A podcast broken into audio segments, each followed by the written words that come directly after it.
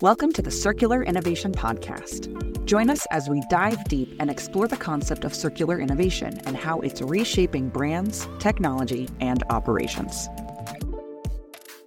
Welcome to the show. I'm your co host, Richard Bliss, and I'm joined by my other co hosts, Jessica Schisler, co founder and CEO of Maven Circular, and Nate Schisler, co founder and chief Maven at Maven Circular. And we are excited to be here with all of you listening in today because we continue this conversation about the circular economy and what's going on. We've covered a lot of material over the episodes that we've talked about, but today I'm excited about today because the two of you have shared with me that we're going to be talking about some of these, uh, what do we call them, successes, some of those people and organizations and brands that are really out there making it work. So mm-hmm. let's start with that. Nate? Yeah, I, I think we can't uh, you, you, can't have a discussion around brands that are making it work without really, you know, recognizing, you know, some of the OG brands in this space. I mean, certainly Patagonia comes to mind. They've been um, they were into the concept of the circular economy before it was the circular economy, before we had, you know, all these bud- buzzwords around re-commerce and, and other uh, like resale platforms. You know, Patagonia represents I don't want to say the old guard because they're still innovating in this space, but certainly have been a leader in this space for many years. Um, you know, they've offered. It starts with things like lifetime warranties on high quality products, and then that turns into repair and refurbishment, and then that turns into remanufacturing. And next thing you know, you've got a company that, that's really taking ownership of their entire supply chain and, and the full life cycle of their products, and and their customers really uh, resonate with that and, and, respond to that through you know brand loyalty and repeat purchases. Um, Arc'teryx is another example. You know they've been doing this for years, and and the thing that is really similar between those two is that you've got really high quality product, and and it starts with high quality product, and then and then that extends to the belief that if you make high quality product, it can last through a second owner and a third owner, the chances of the, that first owner, you know, wearing it out are pretty slim. Um, and so, certainly, if you're not familiar with those two brands and their offerings, I think Patagonia's brand is called Wornwear, and, and Arc'teryx uh, program is called uh, Rebird, which is their, you know, kind of like how they encompass all their repair and re-commerce uh, offerings. Definitely check those out. Um, if you're not fans of the brand, you probably will be when you see what you can get for a pretty healthy discount. And then in the last 24 months, I mean, Jess, you you've been really based on the deliveries at our front door, a participant in uh, in this space with some of these newer uh, brands coming to market. Maybe just talk about some of those. Yeah, so you know, Nate and I we came from working at Lululemon together, and uh, so Lu- we both worked on the Lululemon like new program and uh, you know it's a very successful program now we're obviously on our own you know consulting but we we still participate in purchasing mm-hmm. from the lululemon like new program um, it was hard leaving that employee discount but the like new program helps uh, take the edge off a bit definitely um, you know it all comes down to how reliable is the sizing um, the product quality and you know size and fit so you know our closets are full of Lululemon for everyday wear, but you know, we're a pretty active family. So um, programs like North Face, um, right now we're in autumn coming up to, you know, the winter. Burton has a pretty exciting program. They do a rental program. Um, so you can, you know, a, a rental program. I can rent. Yeah, they have a rental program. So basically, like you know, I snowboard. Nate doesn't snowboard. We, our daughter, she will snowboard. And um, we've just decided she doesn't know that yet. and um, you know, my board is old, and you know, this program makes it so that you don't have to fly your board around if you go to the Rockies or wherever, you know, if you go to the Alps or wherever your special spot is, mm-hmm. if you're doing a big trip to go snowboarding, um, and you're not on like your local local hills. And basically you can you can rent a board, bindings, boots, jacket, and snow pants, all from Burton. Brand Had, new current season gear. Yeah, and it gets delivered to your hotel. So what? for me, yeah, I fly into, you know, Denver. I drive to Vail. I get to the hotel. I'm, you know, I just have my suitcase and then I go to the front desk and they have my gear. I bring it upstairs. I unpack it. I, you know, shower, eat, hit the you know, hit the hit the slopes and I'm just like having a great time and I don't need to worry about, you know, oversized luggage and waiting for that to get unpacked at the airport. And so, how also do not need to service my my equipment. How do you get it back to them then? Yeah, so Burton ships it in a custom made, uh, reusable box, basically that they had designed to to hold the gear. It comes with a return label, and you just on your way out when you check out of your resort hotel or wherever you're at, you literally leave it with the front desk, and the UPS guy picks it up next time he's there, and it goes back to uh, their operator, who then inspects and cleans and refurbishes and tunes up the, the gear for the next person.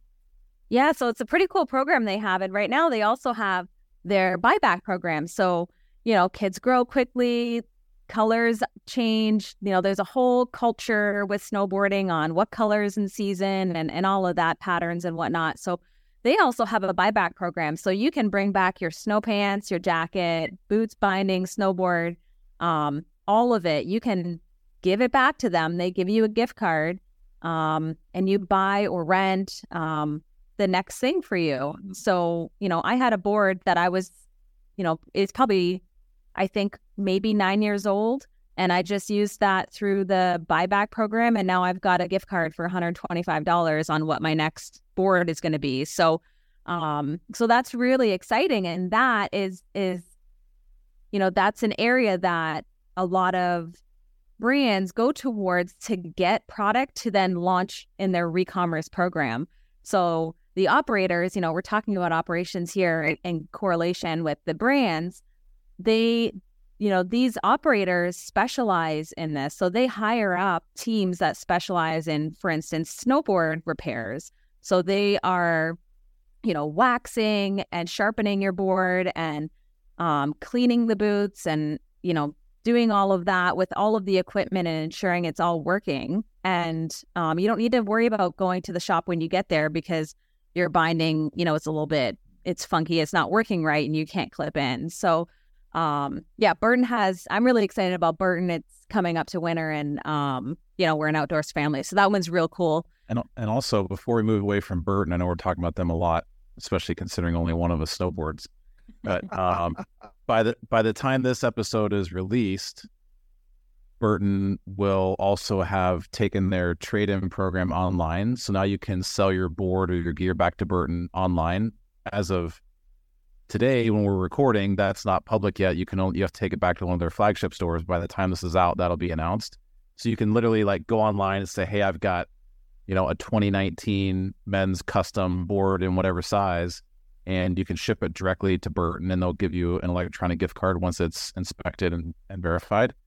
And then all of that product including their previous season's rental product is now seeding their online resale program their branded re-commerce program. So they're really doing it right for for a hard goods company that makes a really high quality product.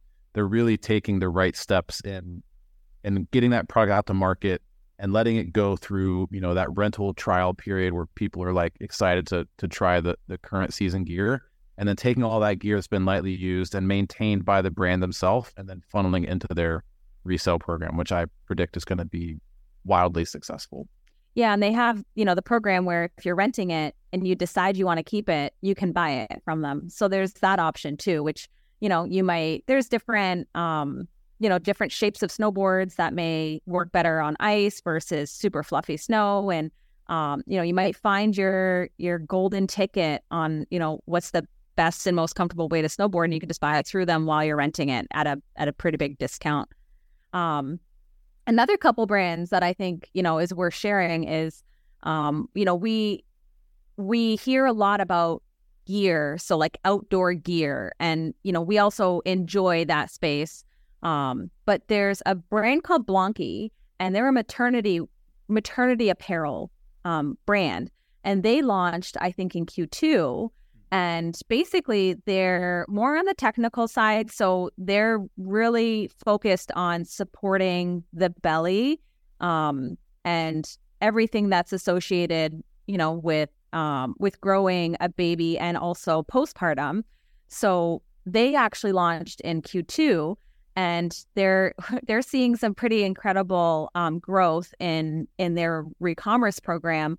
And it's just you know you know, coming from not knowing anything about, you know, needing different stuff when you're pregnant, you know, it, it seems pretty obvious. Like, yes, you're going to change sizes, but um, the the difference you feel if you're wearing good technical gear, um, if you're doing yoga or walking or running or whatever that might be, it's really important to have that kind of stuff to be comfortable. And it's really expensive when you buy it brand new. And a lot of people buy it, you know, in, in one of our earlier episodes, we're talking about returns and how much returns never go back into sale. And this, it doesn't go back, you know, under the um, regular MSRP. That's where like it can end up in a landfill. So this brand, they every single piece of items that come in as a return, it flows into their um, e-commerce business, or they have a donation program. Um, so that's that's it feels really good, but it's also a very expensive brand that you don't get to keep the product forever. Like oh. you know, you're you're pregnant for nine months, and you you know you might still wear maternity wear for you know another six months or or whatnot, give or take.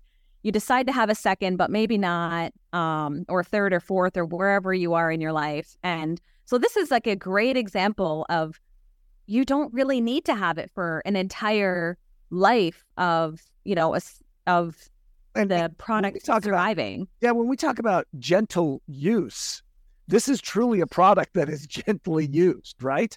Yeah. I mean, product is gently used, and and they're also um, maternity wear as a category is a has a really strong use case because simply because of the nature of the product, they have a higher than normal returns rate. Now, I've never been pregnant, but I can imagine that if you're a pregnant woman looking to buy maternity wear, you probably have to be honest, like finding the right size is probably damn near impossible. It's it's very confusing. And so you're you're yeah. often buying two, you know, you're buying a six and an eight, and then you're returning one. And so a lot of the product is getting returned, tag unused. still on it. Yeah, unused. And so all of that is getting, you know, cleaned, inspected, and funneled back into their e-commerce program. And and most of that product is really in like new condition. And that's B L A N Q I. Is that how you spell it? Yes. Blanc. Correct. Okay. Yep. That is, yeah, having had five daughters, nor, Nate, nor was I pregnant, but I feel like I went through some of that.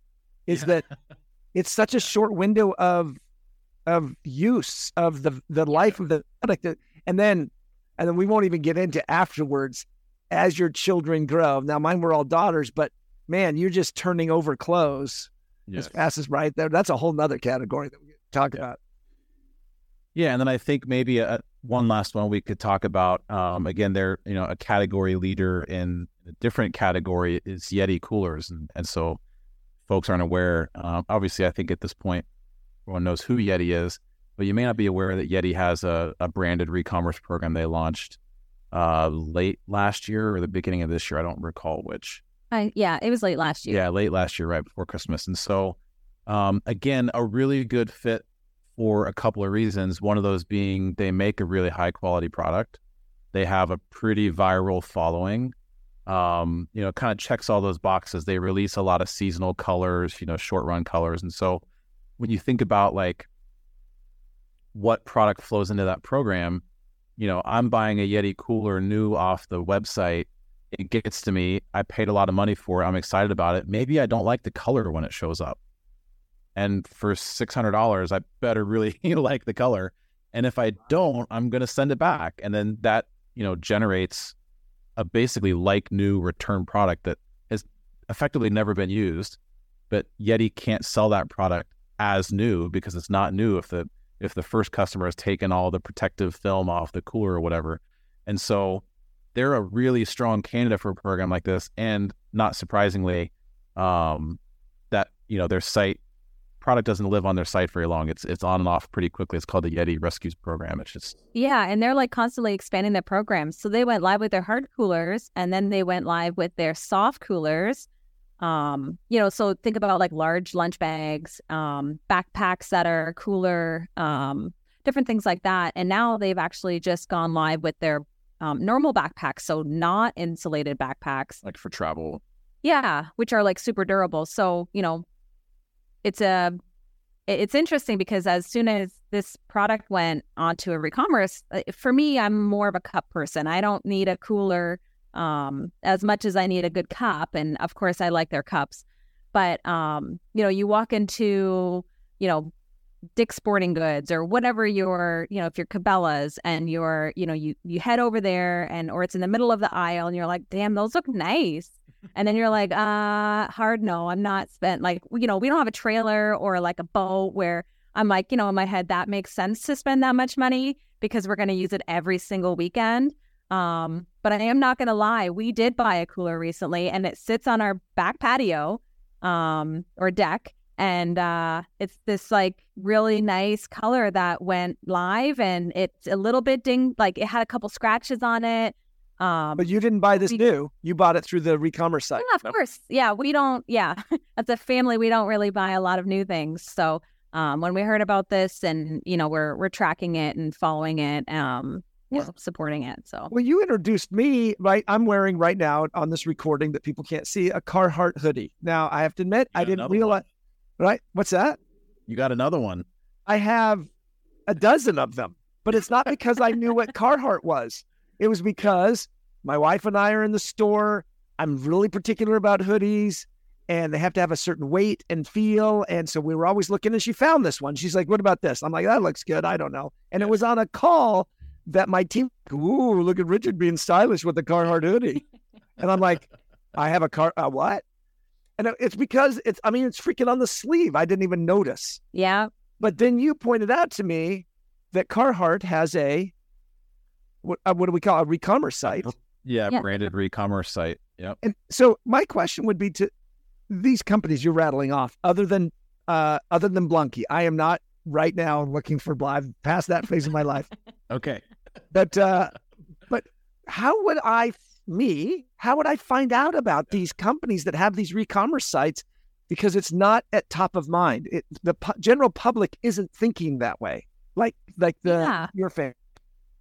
Yeah, well, we do talk about brands every week on LinkedIn. Um, so you can follow us. You can follow us. but um, there's not like a house for it. There's not like a recommerce.com and find all the programs that exist in North America. Um, I don't know. Maybe we buy that we URL. Hold on, let me check real quick. yeah, maybe we do that. But um, a lot of so basically, a, a, lot of the branded experiences are right through their website. So if you go onto Yeti's website, um, you know, it says like shop used gear. Yeah, it says shop used gear. Um, sometimes you know it's not as super blunt about it being used. Like it's called rescues for them. Um, and some other brands don't call it used; they call it like new. So you kind of have to use, you know, your head a little bit on like what that might be. Um, but it's it's typically linked right through their website. Um, there are some, you know, uh, there are some other places to buy product. Um, you know, I think there's Treet, and there's a couple different. Some some of the marketplaces, um, Treet would be an example of one. That's like a little bit harder to find because it's not linked through their website. Um, there was a brand recently that a, a friend told me about, and I was like, I didn't know they had it. I'm in this space, like we consult in this space, and it was because it was through Treet. Um, so if you go to Treet T R E E T, um, you can find a whole bunch of different brands there as well that they support and um it's all branded experiences, but they don't have it linked to their website. But the bigger scale re-commerce businesses that would typically have um, more volume and a stronger program, they have it right through their um, through their main site website. Now, I'm I'm I'm thinking also as you're talking that they're probably the brands themselves are having to make that adjustment as well, right? How much do we promote? Yes because I think Nate, you have talked about in the past, or you've written an article, uh, some content about about the fear of cannibalization. Do we highly promote a used link if it's going to cannibalize our new sales? Yep, it's um, every brand we have worked with, uh, either you know when we were at Lululemon working on the like new project, or you know in last several years consulting, every brand is afraid of cannibalization. Um, and what we see overwhelmingly is that uh, when you look at the customer profiles, I know we're going off topic here. This is a really great thing to like press into. When you look at the the profile of customers who are buying through these branded re-commerce experiences, you see three pretty evenly balanced groups of people. You know, so and this is really through like using CRM tools, right? So they're collecting that CRM data from their their used sales and then comparing that to their mainline sales.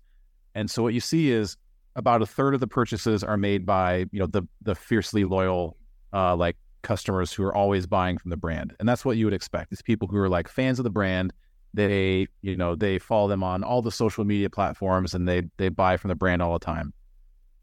I wouldn't call those cannibalized sales. I would call those incremental purchases because those folks are going to buy anything the brand sells them. And then you see about a third of customers who are infrequent purchasers, depending on how you define that. People who have maybe purchased from the brand, but not recently in the last 18 to 36 months.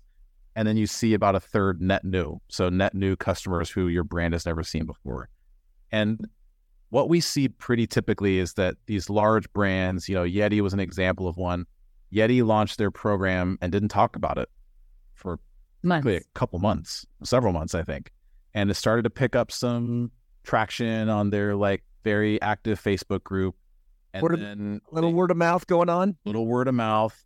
And then one email from the brand and it just went nuts. It just went gangbusters. And all of a sudden, you know, everything on the site sold out. And now now they're in this rhythm where it's like product hits the site and it's it drops off the site in hours and you know sometimes hours and within days typically everything is, is sold through um and, so and I got to believe then, as and then Jess coming back to you, that as these brands find this success, it becomes easier for the next brand to to feel yes. good about that, right? It definitely removes the um the fear, and you know a lot of a lot of people in the retail space, specifically in the sustainability um, departments and part part of the organization, they all talk to each other. You know, they are all trying to find ways to to be better um you know, contributors to the environment. So they're all talking to each other. So they all hear and they all talk about this. Um, so it's it's really nice to see and um, you know, in the conversations that we have with with different brands, it's less of a um, convincing each time we you know connect with them. So um, that fear of cannibalization is is slowly deteriorating. I'm sure it's always going to be there, but it's not as um, as much as that like right in your face yep. like conversation we're having within the first 15 minutes um, of an intro call um, just to yeah let's Sorry, wrap up nate no no i was going to say yeah. this has been fascinating but as we wrap up yeah i was just going to say just to, to be true to what we said we were going to talk about in this episode just you know just a quick kind of summary from an operations perspective um, all of the major north american 3pls um, who are serious about e-commerce and returns are looking at ways to add re-commerce services to their brands. So I'm talking about DHL Supply Chain, Maersk, Geodis, um, Geodis, not Geodis. There's no T at the end of it. You know, all of the all the big players in North America, SCI up in Canada. You know, these are these are 3PLs that serve. Hang on, largest, hang on. 3PL. The audience might not know what you're talking about. 3PL. Three third party logistics providers. These are contract uh, warehouse operators who are who are warehousing and fulfilling uh, orders on behalf of brands for brands that don't want to operate their own warehouse. Got it.